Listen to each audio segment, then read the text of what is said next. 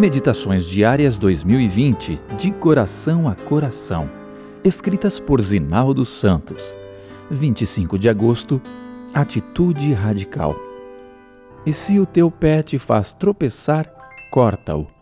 É melhor entrares na vida aleijado do que, tendo os dois pés, seres lançado no inferno.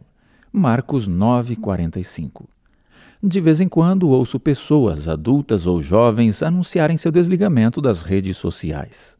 Algumas descobriram que o tempo gasto na internet roubou delas porção ainda mais preciosa, que deviam empregar em comunhão com Deus ou em atividades mais frutíferas para si mesmas, para os semelhantes e para a eternidade.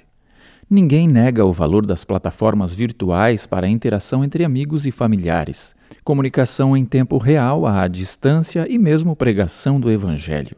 Ocorre, porém, que o inimigo sempre vai encontrar uma brecha para sugerir distrações ociosas, conversação vazia, desperdício de tempo e armadilhas pecaminosas. Sei de pessoas que caíram nas malhas do adversário, bem como de relacionamentos familiares que foram abalados ou mesmo partidos por causa de comportamentos pecaminosos que ele ofereceu. Inicialmente com a promessa de falsa segurança, sigilo e anonimato que somente ele sabe forjar. No entanto, as redes sociais não são os únicos perigos que se interpõem entre nós e Deus. Há os perigos dos relacionamentos impróprios, pecados acariciados, entre muitos outros. Para nosso bem, Jesus Cristo recomendou que nos submetamos a uma cirurgia radical mutilação de qualquer coisa que tenha o potencial de impedir nossa salvação. Em seu quarto discurso no Evangelho de Mateus, inicialmente ele adverte contra o perigo de se causar escândalo a quem quer que seja, pois os resultados podem ser eternamente fatais.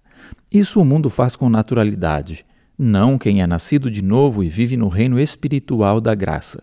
E caso ainda haja consciente ligação com qualquer causa indutora ao pecado e escândalo, este é o momento de renovação.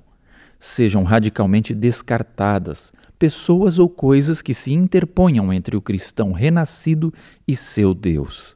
Sendo assim, é melhor seguir preventivamente o conselho de Charles Spurgeon. Abre aspas. Não manche seus dedos que logo tocarão as cordas celestiais. Não permita que seus olhos, que em breve verão o Rei, cheguem a ser janelas da concupiscência. Não permita que seus pés, que brevemente andarão pelas ruas de ouro, sujem-se em lugares lamacentos.